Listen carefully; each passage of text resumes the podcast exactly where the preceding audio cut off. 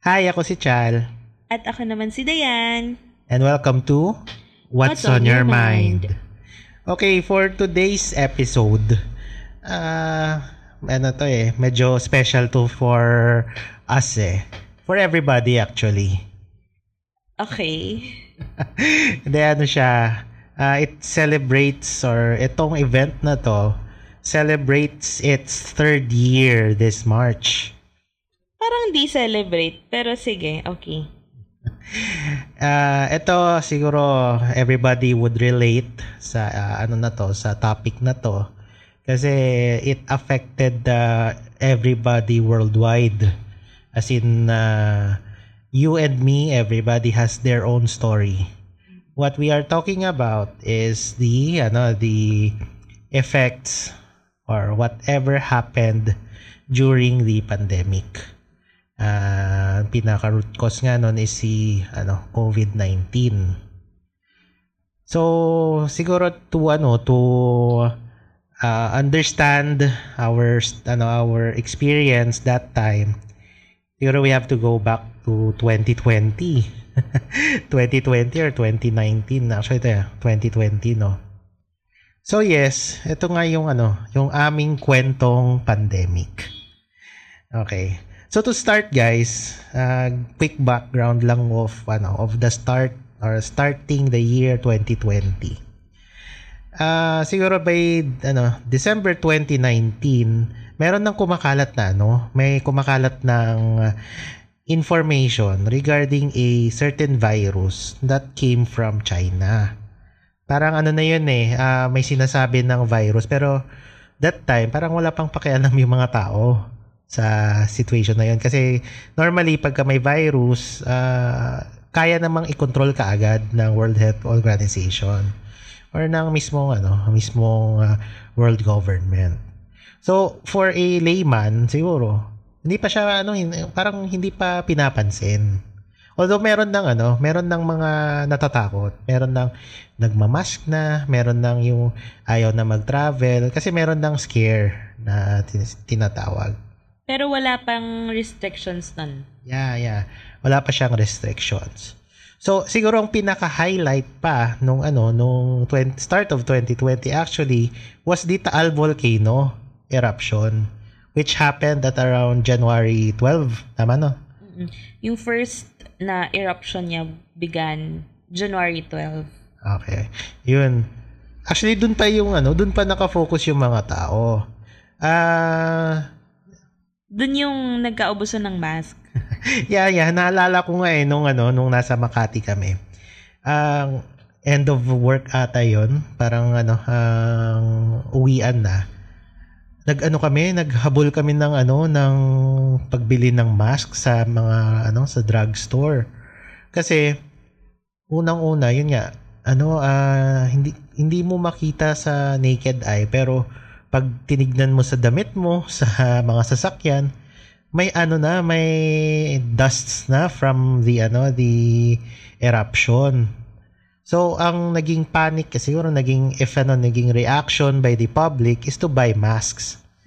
Actually, kami nga nung ano, nung nasa, ano, sa drugstore na binilhan namin, literal, ano, uh, siguro parang hinukay na yung mga shelves ng drugstore to check lang if may mask. Galing stock room ata nila. Yun nga eh, yung iba galing stock room. So, luckily for us, nakabili kami. Siguro at around, ano din eh, mga tatlong packs din siguro, something like that. Well, I mean, decent amount of mask ang nabili namin. So, yun. So, parang ano, uh, to get to the point, may nabili na kaming mask. Yun yung point lang. So, after that, ayun, nakalimutan na nga lahat ng nang ano na uh, scare actually sa pandemic. Although come ano, come February, another scare happened kasi parang uh, dinidiscuss na ng ano ng uh, government whatever or what would be the action plan for ano for the threat nga of the virus. Alam ko dati may kwento pa yung ano eh yung uh, kasama ko sa trabaho na sumakay lang siya ng bus, konting ubo lang, biglang tumingin lahat sa kanya. Kasi ano eh, that time halos lahat may mask na eh, due to the ano eh, the eruption eh. So nung ano, nung uh, nagkaroon na ng scare ng pandemic, ay ng ano, ng virus, halos lahat may mask na. Kumbaga medyo prepared na. So yun, yun yung ano, yung take away ko sa February. I remember, kasi ito, it, for context guys, I used to work for a manning agency. So, kapag um, bumababa yung tao, nagre-report sa office namin. I remember sometime in February, meron kaming crew na um, galing siya ng Hong Kong na port. Tapos, pagka uwi niya sa Pilipinas, meron siyang ubo at sipon. Tapos lahat kami sa office, lahat kami dun sa area namin, Huy, magmask tayo kasi si sir galing siya ng Hong Kong, tapos meron siyang ubo at sipon. So, meron, meron ng scare meron ng, kumbaga, um, may takot na yung tao na magka-virus. Kasi nga, little to no information lang meron eh. Oo, at the same time, ang lakas pa ng debate regarding dyan eh. Sa ano, sa if uh, kailangan, ano ba, uh, na dapat si government natin mag-start na ng ano ng restrictions kasi parang at around February yung other countries nag-start na rin ng restrictions nila eh. Actually, yung main ano nga, main uh, argument is that the Philippines was ano too late to ano to react. Yun yung sinasabi ng iba. Yun yung argument. Ang sabi pa nga nung iba, parang yung mga um, people from mainland China dito nagpupunta. Kumbaga dito yung takbuhan nila to get away from the virus. Pero nung time na yun, wala pa naman tayong capacity to uh, detect if yung person na yun coming from the coming from mainland China, is meron na siyang virus na dala. At the same time, ano yun eh, uh, kasagsagan din kasi nung pag-boom ng ano, ng Pogo dito sa ano, sa Manila. At saka as in literally if uh, you work from no, you work at uh, Paranaque area sa sa MOA area alam mo yung feeling na ano eh na kasama mo sa ano sa kalsada is mga Chinese eh. Yun, yun yung isang naging ano naging uh, scare actually. Uh, the ano the quantity of uh, Chinese nationals in the Philippines. Although I'm not saying naman na ano ah na they ano they literally brought the virus but I'm just saying na there is a scare because of the number or the quantity of Chinese nationals in the country. Parang ganon. So, come ano, come February, ganun nga na yung nangyari. Come March, ito siguro medyo chronological na yung mga ano, makukwento namin. Kasi alam ko ito everybody, literally everybody that worked or lived in uh, uh, NCR may kwentong pandemic talaga on this on these specific dates. Uh, what I'm saying is the start of the lockdown. So for me, uh, siguro ano, ang kwento ko muna what we what was I doing before the ano alleged or the ano pala the uh, unannounced lockdown. So again, uh, if you could remember, I said na I work in the construction industry before and uh, actually I was working in Paranaque area din at near ano near Soler and uh, Okada area parang ganun. Anyway, yun uh, siguro nag-overtime kasi ako that time eh. This date as what I'm saying is the March 13 ano March 13 bubble. Friday. Friday 'yon, oh, Friday the 13th 'yon. Oh, 'di ba? Oo nga no. Okay. Eh ano yun, ang uh, I was working late in Thursday, the day before March 13. So, siguro nag half day. I was supposedly go ano go to go back to work for the afternoon. Kasi uh, ano nag-overtime ako the night before and I needed rest. So, come ano lunchtime ng March 13, meron ng bali-balita Siguro ano to eh. Uh, Nanggaling yung balita. Saan galing yung balita? Nanggaling din kay Dayan. nanggaling kay Dayan. Ah, sige, sige, ikaw muna magkwento. Ano muna yung nabalitaan mo bago ko i-continue? March 13, Friday nga no. Tapos, around lunchtime, ay, hindi ko lang talaga maalala kung what specific time of the day. Basta, sometime around, siguro lunchtime, ganyan. Tinawag kami nung manager namin. Sabi niya, Hali kayo dito, may sasabihin ako, pero huwag kayong magpanik. Tapos sabi niya, huwag kayong magpanik, pero ako nagpapanik na. Ganun yung pagkakasabi niya. Sabi niya sa amin, ah, meron akong balita na natanggap galing sa pamangkin ko from DOH na later during the day sa speech ni Duterte, mag announce siya ng lockdown. So, balitaan niyo na yung mga pamilya nyo, tawagan nyo na sila, mag-prepare na kayo ng mga kailangan yung i-prepare. Pagkain, gamot, gasolina, kung meron kayong sasakyan. Prepare nyo na lahat kasi magkakaroon ng lockdown. And I remember that time ano eh, uh, nung time na lunch time na yon na nag uh, kumalat nga yung information na yan. Ano, uh, kumalat na rin siya in this ano, in social media and the police or the ano the government was releasing numerous ano numerous uh claim, claim, an announcements pala. Yeah they were saying na it's not true. Dine-deny nila yon parang hindi kumalma kayo hindi tayo magla-lockdown. Yeah pero eventually syempre alam we na. we know eh.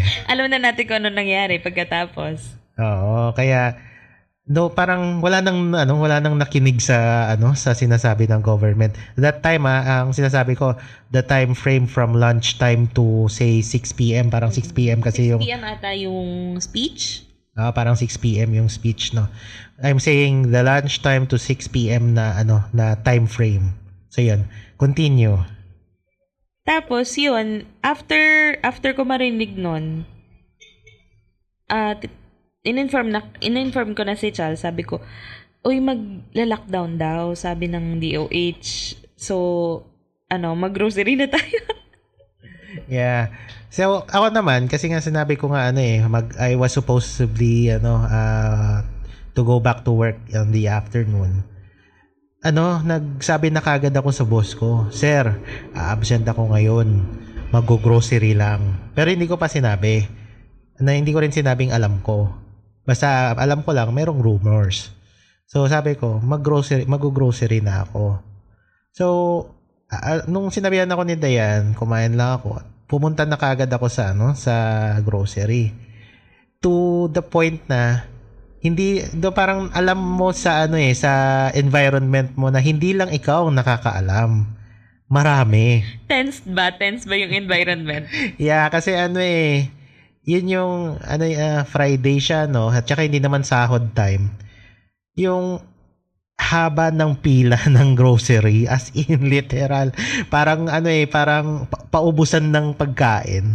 Tapos yung laman ng cart no? Pang ano na pang matagalan. Yeah. Lahat ng delata lahat ng ano yung tissue alcohol. Oo. So yun yun yung parang ano parang at the back of my mind ano eh sabi ko, kasi ngayon medyo may ni-research na rin ako about the, ano, the virus. Para sa akin kasi hindi talaga siya, ano eh, hindi lang siya pang one week, pang two weeks eh. For me, it's going to be months or maybe years.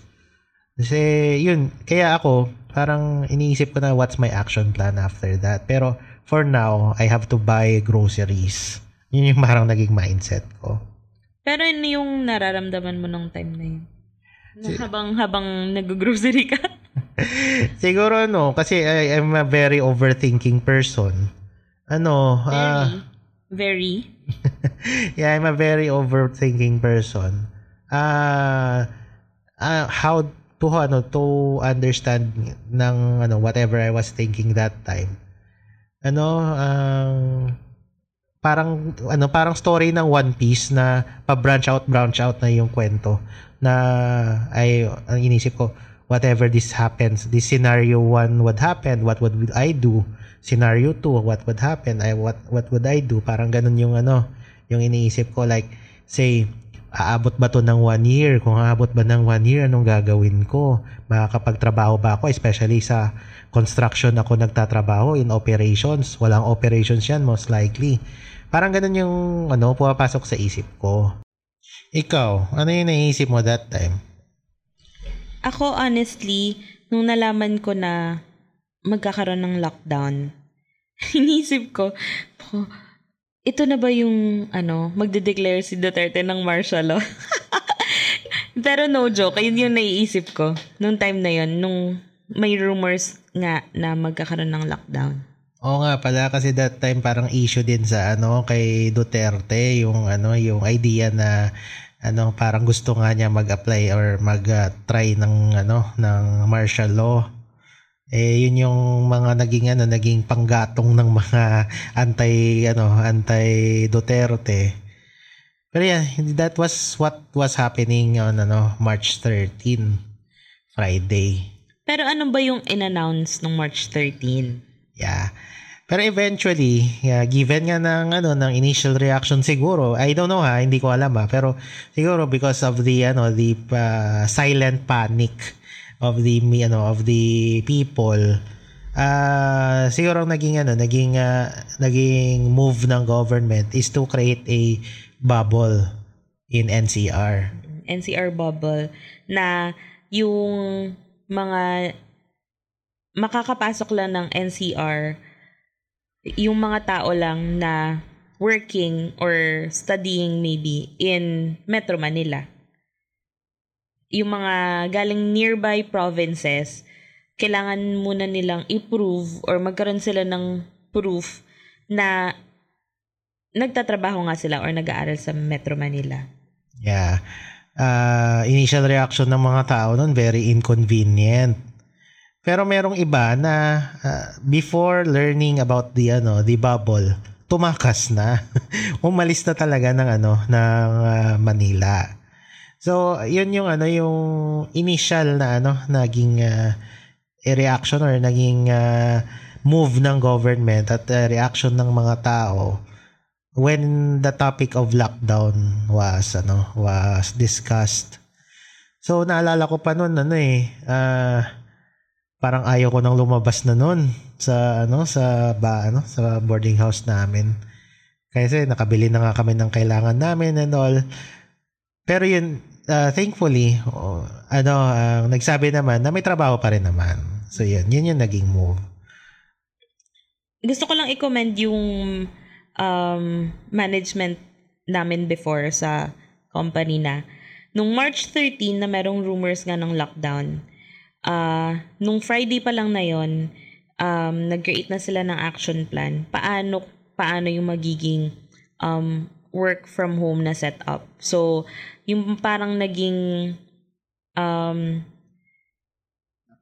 action plan. Hindi action plan. Anyway, parang yung ginawa is, oh, sino-sino na dito yung may mga unit na pwedeng gamitin sa bahay. O, lagyan na natin yan ng any desk. Yeah. Sa amin naman, ano pa, ang, kasi nga sa operations nga ako nagtatrabaho sa construction. Ano, ang internal debate pa. Kasi, ang iba nagsasabi na hindi, ano lang yan, isang buwan lang yan. Iba naman nagsasabi na hindi, tatagal to. Ako naman dahil I ano I read I understand ano I tried to study the ano the virus. Ako hindi ako ano hindi ako umaasa sa one month. I was thinking na baka mag one year talaga to. Pero nag-set up na rin yung mga boss namin ng ano ng uh, ano nga tawag nito ng uh, group chats ng ano ng setups na in, eventually the communication would be faster. Yun yung mga parang naging initial move ng company. So, hindi ka naniwala dun sa two weeks lang to?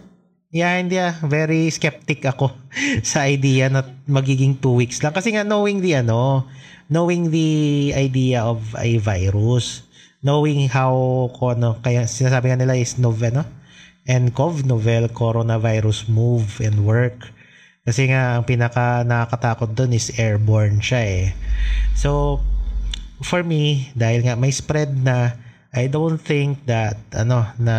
Makokontrol siya. Makokontrol siya in two weeks. Yeah, na makokontrol siya in two weeks. Hindi ako naniniwala. So siguro come ano, Friday, uh, Saturday. Come Saturday, March 14, medyo wala pa, wala pa ulit na ano naging siguro na try lang yung ano yung uh, setup nung initial ano react uh, initial announcement na bubble. Nung time ng March 14, ano na, uh, na doon na lumabas yung mga reklamo ng mga tao na matagal yung checkpoint, ma mabagal lang pagpasok sa NCR, parang ganun. Yun yung mga naging ano. Siguro yun, uh, March 14 and 15 was the same.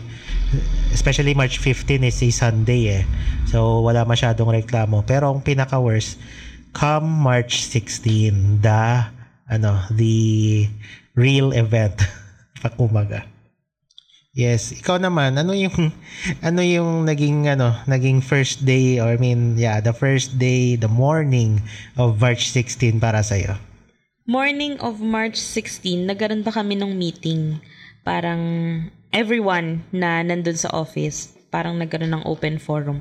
Sharing pa noon ng struggles ng mga um, empleyado na outside Metro Manila nakatira. So, mga Cavite, Laguna, ganyan, Bulacan, So, shinare nila doon na um, sa Baklaran daw may checkpoint, ganyan, hinihingi yung ID, yung COE, ganyan, any proof na sa Metro Manila ka nga naka, nagwo-work. Yeah. At the same time, parang ano pa yun eh. Sa amin naman, uh, halos lahat nakatutok sa news kasi ano, uh, may iba na naipit na nga sa ano sa traffic dahil nga sa checkpoint nagba-bottleneck yung ano, yung kalsada. So, kami that time parang wala na kaming focus sa trabaho. Mas iniisip na namin what's what comes next kasi parang ano na eh, parang ang dating ng ano ng paligid or the environment parang nagpe-prepare talaga for the lockdown. So, uh, come ano, come before lunch yun eh, parang 11 p.m. ata. Ay, 11 a.m. Hindi ko, hindi ko na maalala. Yeah, siguro ano eh, ang ako alala ko around 10 or 11 a.m. Ano, nagkaroon na ng ano, ng uh, company-wide ano, company-wide announcement for our company.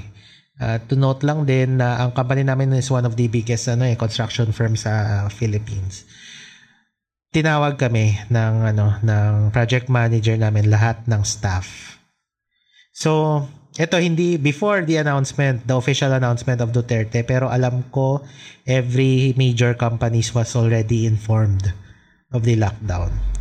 So, kaya ano kaya parang nagkaroon kami ng heads up siguro na ano na i-inform ang mga staff. So sa amin on my in my part tinawag kami ng manager namin every staff. Sinabihan kami na eventually the lockdown will continue and will be pushed through. Hindi na siya bubble, kundi literal na lockdown na talaga. Bawal lumabas and all. So we'll wait for the announcement. However, our project will come to a halt. Kumbaga magsusstop siya. So for us uh, working in operations, mas mahirap yun. Kasi our work is on a project site hindi po pwede naman hindi naman kasi pwede yun i ano eh i work from home eh. Alangan naman na sa ano sa nasa bahay kami pero yung trabahador nasa site. Hindi naman pwede yun. Kaya uh, yung ano yung mga iniisip ko sa nung ano nung March 13 mas nag-intensify ngayon.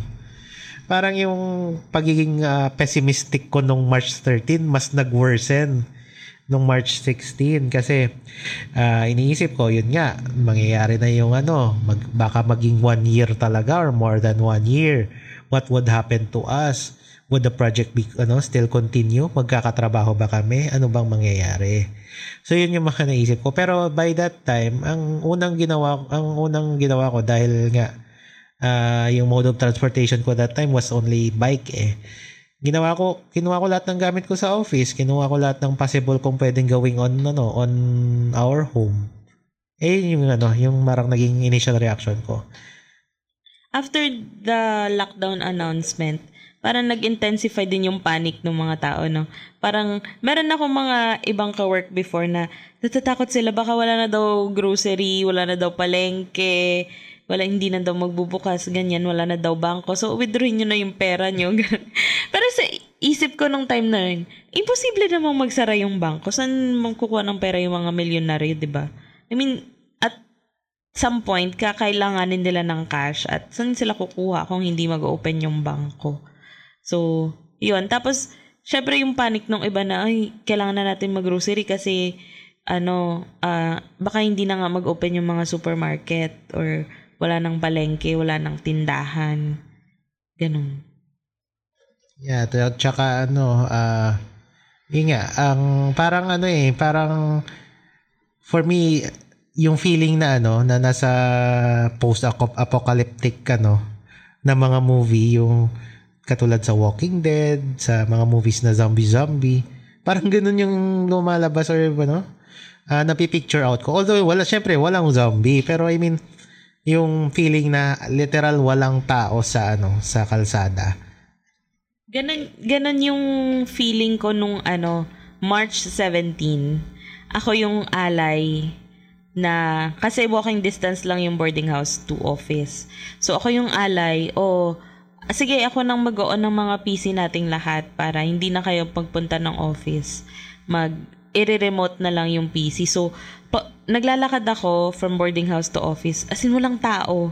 Na usually, traffic, ang daming sasakyan, ang daming jeep, dun sa area na nilalakaran ko.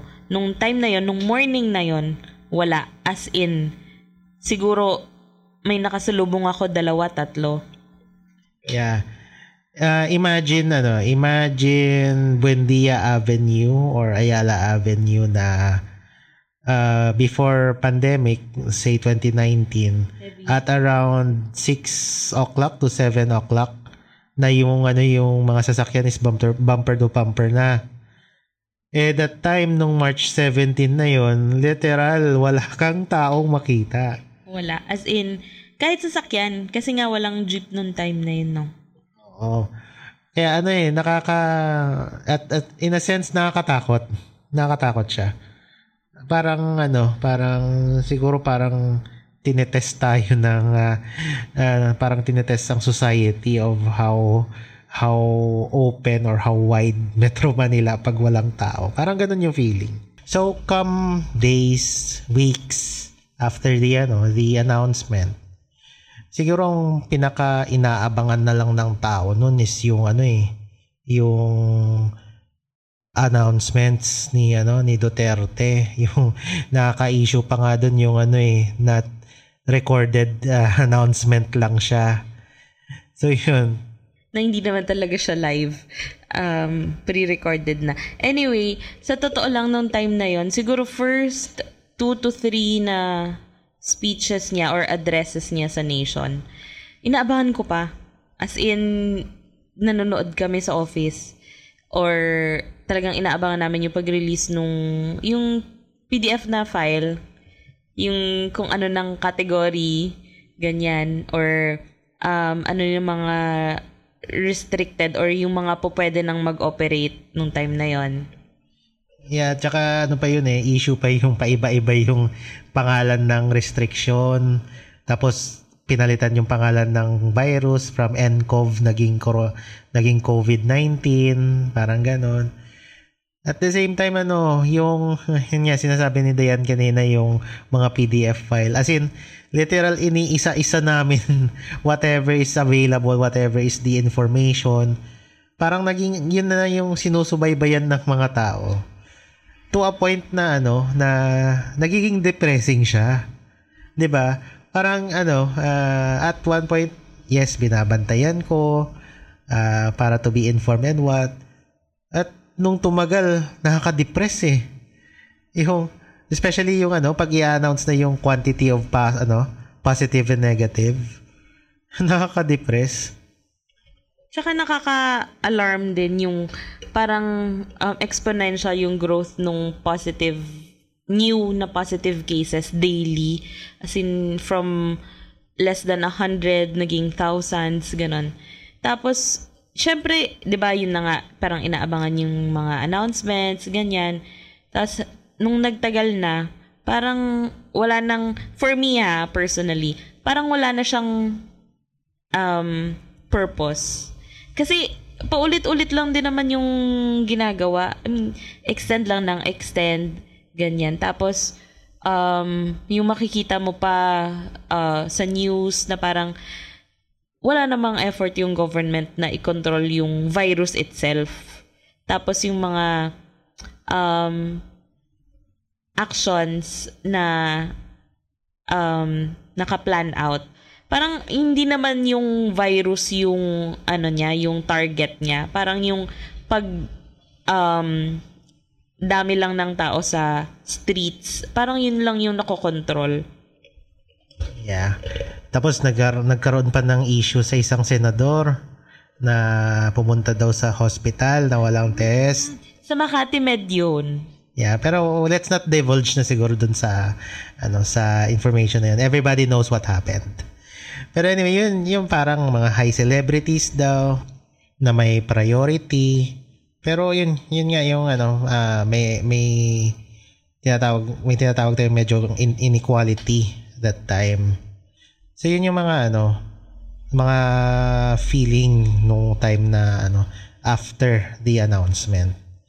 Come months siguro uh, unfortunately for me after say three months from the ano the announcement uh, the company has ano I mean the company I worked with has decided to ano to eventually the project would be stopped.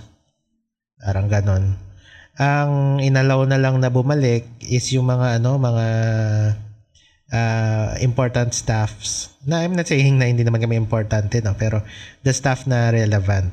Which I understand naman on one point kasi e, eventually wala naman ka ako talagang magagawa kasi hindi naman kami prad ano eh.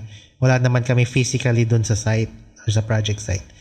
So yun yung sad part for me na uh, triggered uh, one of the worst anxiety and depression for me. Eh, syempre, lahat naman tayo, that time, alam ko lahat naman tayo may point na ganun. Kaya, para ang hirap mag-share na, oy, depressed ako, oy, may anxiety ako. Ang hirap kasi literal lahat naman tayo nafi-feel yan that time eh kasi very challenging yung ano, challenging yung uh, situation. Thankfully for us, for both of us ni Dayan, uh, si Dayan naman continue lang ang work. Kasi uh, sa ano line of work niya, uh, pwede silang mag-work from home. So yun yung ano one good thing na nangyari sa amin. Ikaw. Pero ano din siya, yun din yung naging struggle ko. Personally, again, personally, yun yung naging struggle ko na um, pwedeng dalhin sa bahay yung work. Kasi, uh, nung, yung setup ko nung time na yon weeks, months after the March 16 announcement, um, merong pwedeng magsundo um, from boarding house papunta ng office. Kahit na, kahit pa walking distance lang siya, nung time na yon I was thinking na siguro mas okay na um, sasabay ako dun sa service sa sasakyan. Kasi nga, lesser people yung makakasalamuha ko sa daan, ganyan. So, and then controlled yung people na makaka-interact ko. So, nung time na yon um, yung sundo, um, alas 6 pa lang, nandun na sa boarding house. So, before 6 a.m., kailangan gising na ako. Siyempre, magpe-prepare pa ganyan. So, 6. Nung time na yon hanggang 3, 3 p.m. lang yung work ko. So, um, kasi nga parang kasama din ata yun sa, ano no, sa guidelines na parang shortened din yung operating hours. So, hanggang 3 lang yung work ko. So, nung time na yon meron pang dilemma ako na um, pag uwi ko ba ng bahay, hindi na ako mag-work. Kasi, technically, um, pwede ko siyang gawin. Pero, gagawin ko pa ba? Kasi, yun yung naiisip ko na, pwede ko naman siyang gawin. Pero, alam mo yung pagod na yung utak mo, pagod na yung katawan mo din tapos meron pang um, meron ka pang ibang inaalala. Hindi ka naman talaga makakapag-work ng maayos na nasa bahay ka. Pero parang merong need na ano, kailangan mo magtrabaho. Yeah. Yun yung ano eh. Kaya at that time medyo nahihiya nga ako kay Dayan kasi ano eh. Uh, she's the one who's working for us. Pero very ano, very challenging talaga. Uh, for me naman, nang ginawa ko, well, thankfully, thankfully, ang company naman namin na kahit na sinabihan nga kami na our project would not continue, ano naman, prinovided naman kami ng ano, ng ayuda.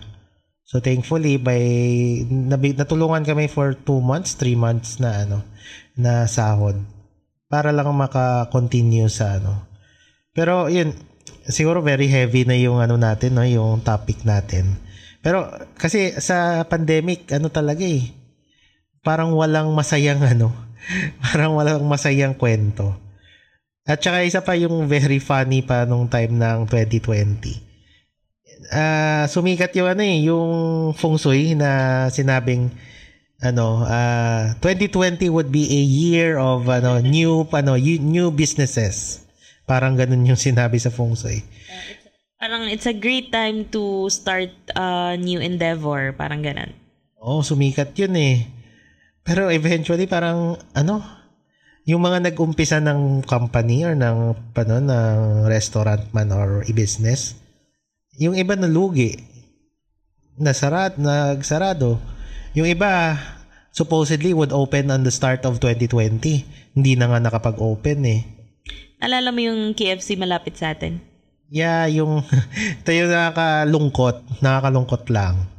Kasi in our area sa Makati, there was there is a KFC Actually, to ano to rest ano to fast food chain McDo and KFC na both started construction on 2019.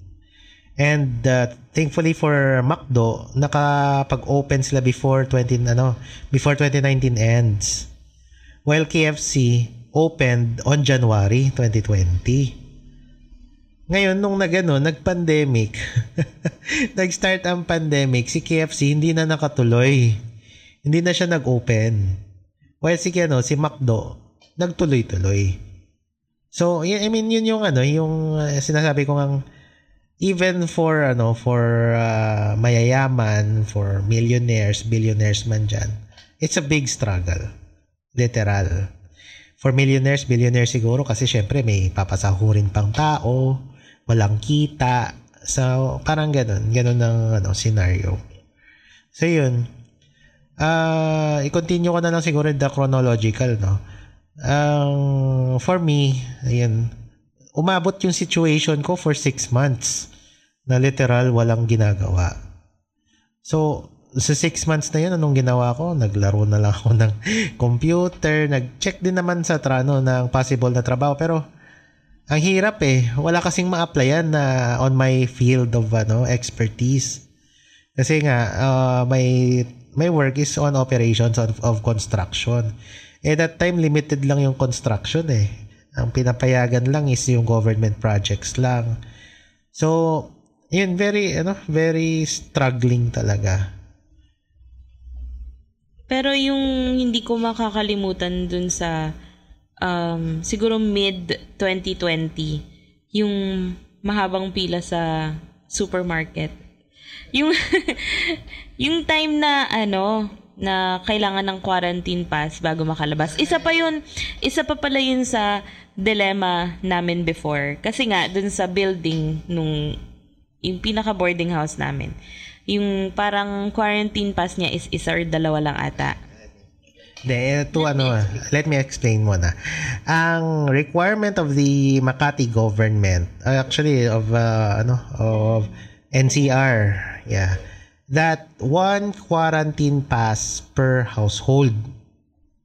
So ibig sabihin, say for example you're ano operating a ano a boarding house. Ang pwedeng i-honor sa inyong ano quarantine pass would be one or two lang. So ibig sabihin, the people in the building na ano na nakatira sa boarding house na yon would share the quarantine pass. Ang isa naman, at actually may one information na every unit daw magkakaroon. May point na ganun. Pero ang alam kong ano, parang nag-stick na rule is one quarantine pass. So yun yung naging dilemma. Kasi nga, per unit naman yung boarding house. So, iniisip ko pa nga noong time na yun, ano ba, makikipag-share ba kami ng grocery sa kabilang unit? Sa totoo lang nga, yun yung naiisip ko. Pero hindi naman nangyari yun. Nag-provide naman yung admin nung pinaka parang proof of address. Yeah. Parang ano, kasi uh, sadly sa building namin, ano kasi siya, outside siya ng barangay.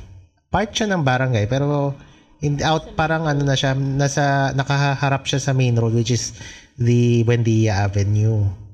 Ngayon, uh, dahil nga dun sa sinasabi kong ano, ang one quarantine pass per building, ang parang naging arrangement ng building admin namin with the barangay ano, barangay hall, I mean barangay ano, LGU uh, we we will just ano provide or pakita yung ano yung proof of residency namin. Eh ang, ano, ang mahirap doon yung pag-groceryhan groceryhan namin is kabilang barangay. yun yung nakakainis kasi every entry of entry point ng barangay may checkpoint eh at saka may guar ano may police talaga na nagche-check ng quarantine pass kanya-kanya kasi ng checkpoint yung barangay. So, um, yung scenario namin is, pagtatawid ka ng Buendia, ibang barangay na yon So, medyo challenge yung um, pag-accept nung proof nung ano namin, residency dun sa checkpoint ng kabilang barangay. Oo, kasi hindi siya naka-format na literal itsura, ano eh, quarantine, quarantine pass eh. So, yun. Isa pang naaalala ko, nung mid-2020, yung pila sa grocery. Napakahabang pila sa grocery. Tapos, naka-ano kayo. Siyempre, naka-ano kayo, no? Social distancing. Um, six feet away. Tama ba? Yeah, yeah, six feet. Six. Yan, six feet away from the next person. Yung pila sa grocery, um, na malapit sa amin, um, two hours kang pipila pero yung grocery time mo, yung time mo sa loob ng grocery mismo, wala pang 20 minutes. So, ganun kahaba, ganun katagal yung pila, pero ganun kabilis ka din dapat matapos. Ang worst pa dyan kasi at one point, na sprain ko yung paa ko. Eh, sa sobrang daming din no grocery kasi namin. Kasi syempre, pag nag-grocery kami dahil nga sa hassle, nag-grocery kami siguro pang one week, two weeks. Ngayon, eh, ang loko-loko ko naman, na-sprain ko yung paa ko sa, ano, sa higaan. Naipit ko kasi habang natutulog. Hindi ako, hindi ko matulungan si Dayan kasi, yun nga, hindi ako makalakad na maayos. Ngayon, bumibili siya ng pagkain, bibili siya ng grocery. Ang hirap na. Ako yung naaawa sa kanya. Pero syempre, paano ko siya matutulungan? Hindi ako mapaglakad. Doon ba natin na bili yung trolley? And, ay, oo nga, no. Oo, parang dun niya. Kasi ano eh, meron kaming trolley na, ano, na binibenta yun sa, ano eh, sa hypermarket. Tig 200 pesos lang. Yung parang ano lang, kung maalala niyo yung, ano, yung nagko-convert ng backpack na to, ano, to trolley dati. Nung bata tayo. Ngayon, ewan ko kung meron pang ganyan eh. Parang ganun, ganun lang siya. Kahit, lit, kahit ang liit niya, pwede ko siyang i-customize kasi na makapagbuhat ng malaki. Kaya yun, napabili kami ng ganun dahil nga sa pandemic din. so yun. Ngayon siguro medyo, ano, medyo gloomy yung topic, no? Pero there is one good thing naman na nangyari for me. For me, ha. May one good thing naman na nangyari for me during the pandemic, during 2020. Uh, come ano, come six months after ano, after the announcement uh, I had to resign uh, in my company kasi nga wala nang progress eh. Hindi naman ako pwedeng umasa na lang lagi na ano na mag-aantay ng bubukas na project. Kasi that time naging floating kami eh. Kumbaga available na lang kami if ever na may project na bubukas. Eh, hindi ko na kaya. Kasi unang-una, si Dayan lang yung, ano, yung nagtatrabaho sa amin. Tapos, ano, ang uh, parang sobrang tagal naman na ng anim na buwan na walang ginagawa. So, thankfully, yung isang boss ko naman, the, from my previous employer, uh, tap me. Tinanong ako. Actually, may pinagawa muna siya, tapos tinanong ako, may trabaho ka ba? So sabi ko, wala. Wala akong trabaho kasi nag-stop work yung project namin. So thankfully naman, sinabihan niya ako, bumalik ka sa trabaho at sa amin. Kokontakin ko lang si ano, ganito. Tapos, may trabaho ka na. Tawagan mo siya kaagad bukas. So, yun, thankfully, nakapasok ako ng trabaho. At in a good position pa. So, that's one thing na ano na one takeaway na nakuha ko. Kasi uh, given na wala nga akong trabaho by ano by ilang months, thankfully, nabigyan ako ng opportunity and thankful talaga ako doon sa boss ko. Kasi he gave me a, ano, he gave an open hand on my time na ang dilim ng ano talaga.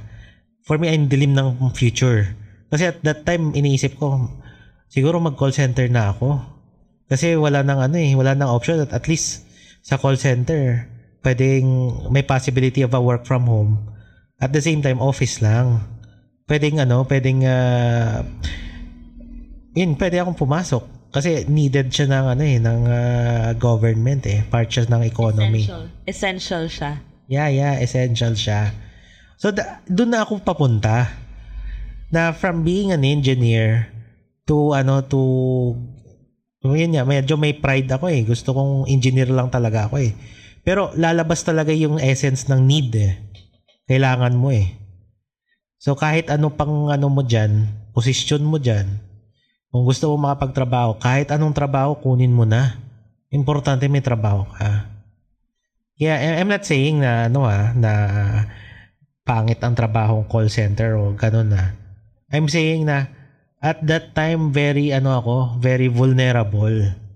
Kasi I needed the job. I needed to earn. I needed to earn to eat.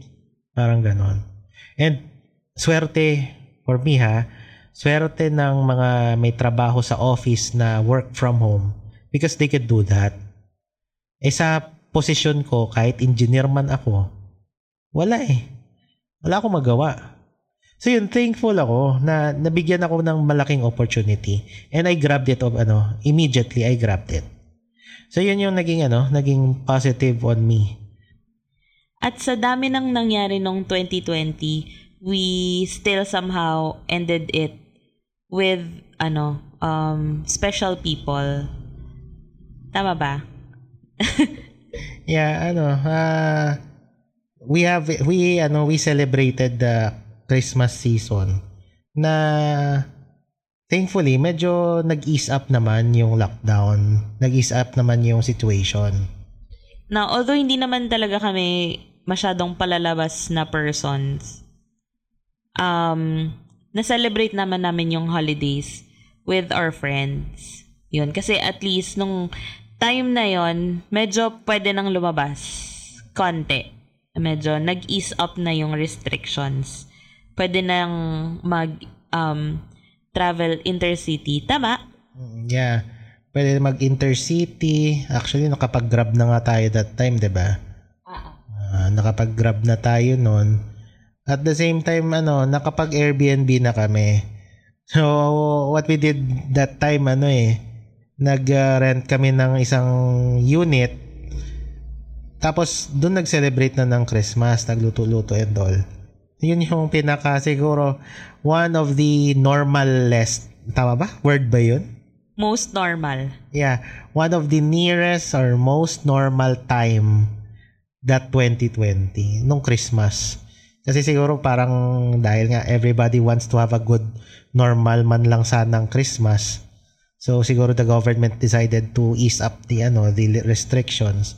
So uh, that's one thing na very thankful naman kasi parang I felt human again, parang ganun.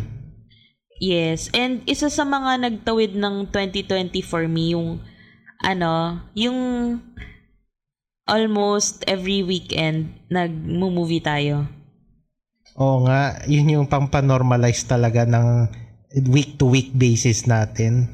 Yung mga movies. Actually, naka ilang ulit na kami ng Marvel movies nun eh. Yeah, uh, very ano, very when I remember 2020 talaga, very stress, hindi man stressful pero very heavy. Yun yung pinaka ano, best ano, best uh, adjective for it. Hindi stressful talaga siya. Pero one, ano din, one thing na tumulong na mag-cope up for me was listening to Telebabad tapes. Yeah, shout out pala kay CJ and Wincy, no? One of the, ano, the reasons why we did also this podcast. Telebabad tapes kasi was one of the, ano, the podcasts na ano na nagpa-ease up ng ano namin ng anxiety literal anxiety kasi ano eh, ang parang sarap ko, parang sarap kausap niya na CJ. Ang normal ano lang parang pag narinig ko yung ano nila, yung uh, conversation nila, parang you're a part of the conversation. Yun yung nakaka ano. Kaya very thankful to Sir CJ, ano, Sir Wincy and Ma'am CJ for the ano, for the podcast. Oh, aside from the podcast, siguro isa ding nagtanggal ng um, stress. Hindi naman nagtanggal. Siguro nag-lessen lang ng konti yung stress. Yung TikTok. TikTok, uh, talagang nag-boom siya ng 2020. Kahit na hindi siya um, pandemic baby, technically. It started way before the pandemic. So, 2019, no? 2019 siya nag-start. And, pero nung pandemic, doon talaga siya nag sobrang bumulusok yung kasikatan ng TikTok.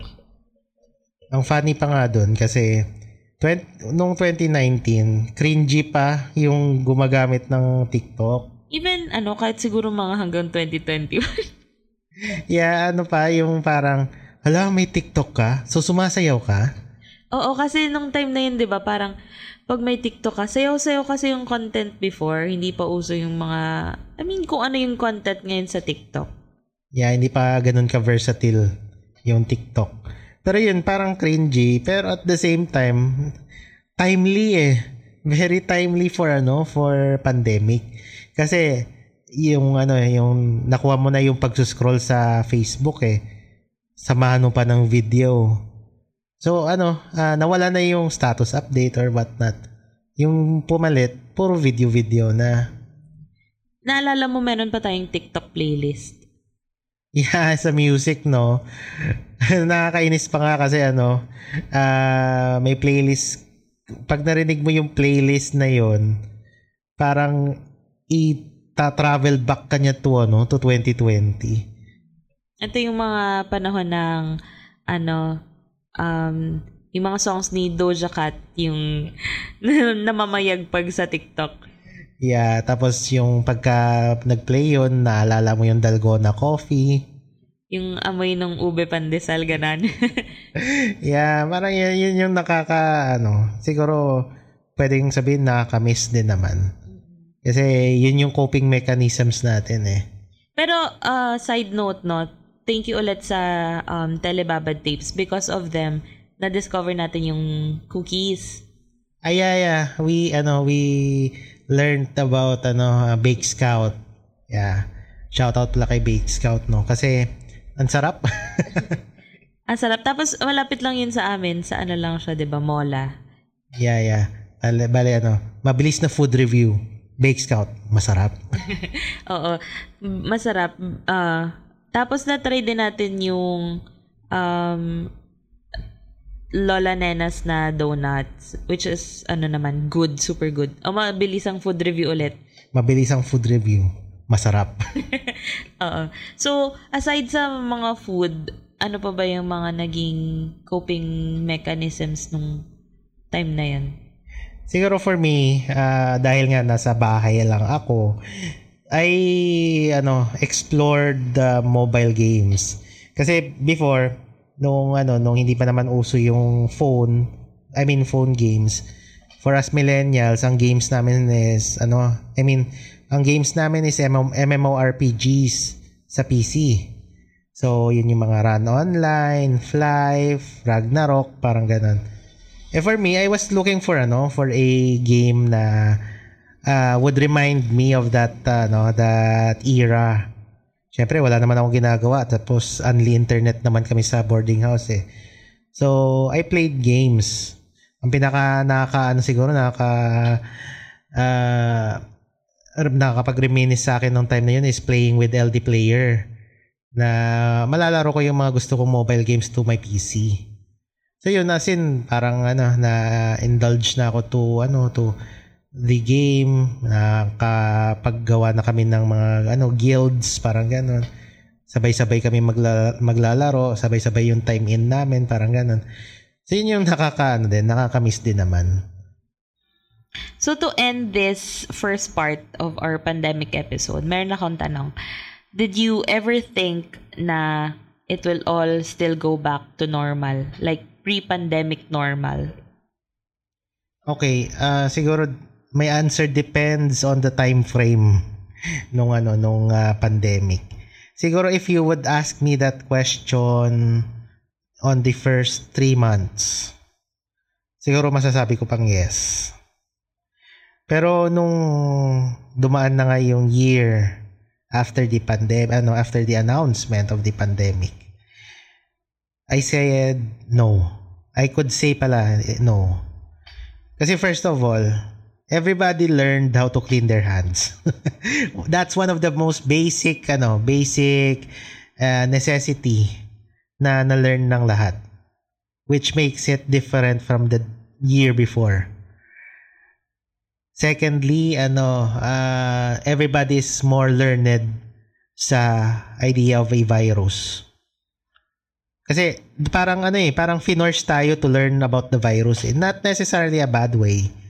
Pero at least everybody has an idea now what is a virus and how big is the effect of a virus. So that's one good. Ay, those are the good things I guess na naging bago.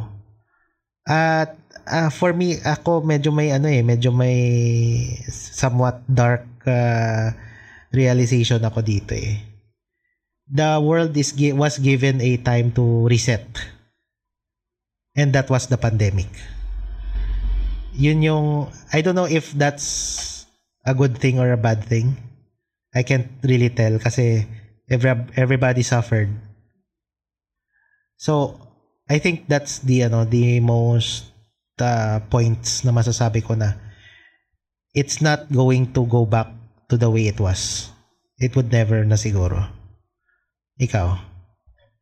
Ako din, from the beginning, nung nagkaroon na nga ng mga lockdown, etc., hindi, hindi na pumasok sa isip ko na, ah, pwede pang, pwede pang bumalik sa normal to. Like, pre-pandemic normal. Kasi, parang ma, malabo na. Pero remember, it was pandemic nung nakita from Metro Manila yung Sierra Madre, which was a breath of fresh air. Parang, ah, nung time na yun pala, ano, parang people were saying na, oh, is this the world healing? Yeah. Kasi ano eh, ang on my experience din no sa Metro Manila. I work I worked in one of the ano, ha, tall building in Mandaluyong uh, in a 40 story building naki ano, na at one point na kaakyat ako sa roof deck ng building, no. Makikita mo talaga yung ano, yung smog. Makikita mo yung dilim ng naidudulot ng ano, nung usok. Parang sinasabi namin ano eh, tawagan namin ng foreman ko dati ano eh. Yung may air pollution doon no, parang gumaganon-ganon kami sa ano. Pero that's reality eh. That's the reality in Metro Manila na yung ano, yung parang nakikita niyo sa movies na when it comes to a scene inside a city na parang gloomy siya. Parang ganun, parang ganun yung feeling, eh yung itsura. Kaya tama lang na it was a ano, breath of fresh air. Isa din siguro na ano na naging for me ano uh, lesson learned for everybody is to handle finances properly naging ano siya, naging uh, context na siya ng literally everybody. Because uh, everybody experience a very down down ano, down trend ng ano ng finances nila when pandemic hit. So at one point literally everybody had to think about money and how to spend it and how to ano to uh, save it to survive. So that's one thing na ano na bago or I mean naging uh, education for everybody. With that din, ang pag-adapt naman din ng ano no schools and then ng companies to a hybrid setup and online setup. Companies needed to learn ano uh, to use online ano online communication, online transferring of data while students had to learn how to ano to go to school via ano video call lang which is ano think I think it's another topic din na pwedeng pag-usapan eh when it comes sa how the, the how the pandemic uh, affected a generation parang ganun also um naalala ko lang um nung meron ako mga nakikita na videos, YouTube videos na yung mga nakauwi sila ng probinsya nila nung before magkaroon ng travel restrictions. Parang na, nakaramdam ako ng konting inggit na, oh, buti pa sila nakauwi just in time before na mag-lockdown. Parang ganun. Kasi, kasi kami hindi eh, na, kumaga, yung, yung term mo before na parang na-trap ka in your own, trapped ka in your own country na nasa Pilipinas ka naman pero parang ang layo-layo mo sa um, tinatawag mong home. Yun. And for us introverts, siguro na-realize ko, na-realize mo din ba? Uh, na-realize na din niya. na-realize namin na yung importance nung physical aspect nung friendship kasi ako, yung friends ko na nasa Manila, magkakalayo kami. One is in Quezon City, yung isa nasa um, Manila, yung isa nasa Pasay. So, mag, pag nagkita-kita kami, siguro once a month. And then, nung nag-pandemic, siguro ilang buwan kaming hindi nagkita? Six? Seven? Hindi ko alam. Hindi, yung ano na, yung... Siguro taon na rin kasi yung ano yung unang pagkita natin sa kanila ano pagkit pag-meet natin sa kanila was Christmas na. No, ano 'yon, um New Year. Parang January. January yung last naming nagkita-kita and then yung sunod na December. So parang kahit hindi pala kami nagkikita-kita ng madalas, parang mamimiss mo din yung meron kang nayayakap or na nakaka-appear mo, ganyan, nag, nagtatawanan kayong magkakaharap. Yun. Yeah.